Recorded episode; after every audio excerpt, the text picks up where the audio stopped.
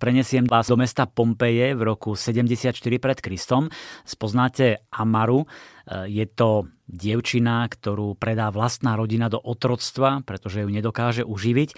Amara sa dostane do nevestinca Vlčí brloch, kde ju využíva krutý majiteľ. Sledujeme jej príbeh, bežný život vo vykričanom dome, aj príbehy ďalších dievčat. Autorka novinky Vlčí brloch Elodie Harper. Hello, I'm Elodie Harper, the author of The Wolf Den. Ahoj, som Elodie Harper, autorka Vlčieho brlohu a som absolútne nadšená, že kniha vyšla na Slovensku. Názov knihy pochádza z latinského slova lupána, čo môže znamenať vlčí brloch aj nevestinec. Dej sa odohráva v starovekom verejnom dome v Pompejach, ktorý je skutočným miestom. Aj dnes ho môžete navštíviť. Je takmer dokonale zachovaný. Na stenách sú fresky a tiež malby žien, ktoré tam pracovali. Použila som niektoré mená a charaktery týchto žien, ktorí vyplývajú z malieb, aby som vytvorila 5 postav. Kniha sa točí okolo ich životov, lások a dobrodružstiev.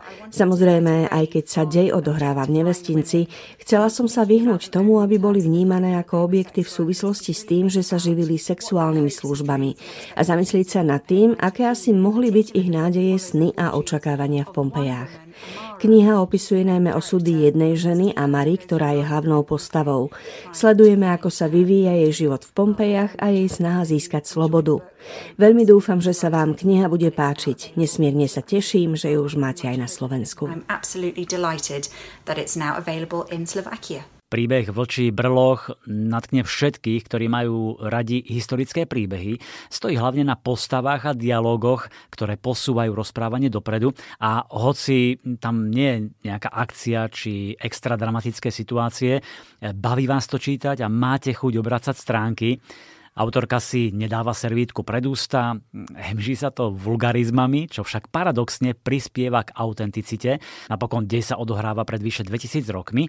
No a je to príbeh o ceste za slobodou, o tom, že sa nesmiete nechať zlomiť, nesmiete podľahnúť, akokoľvek beznádejne to vyzerá.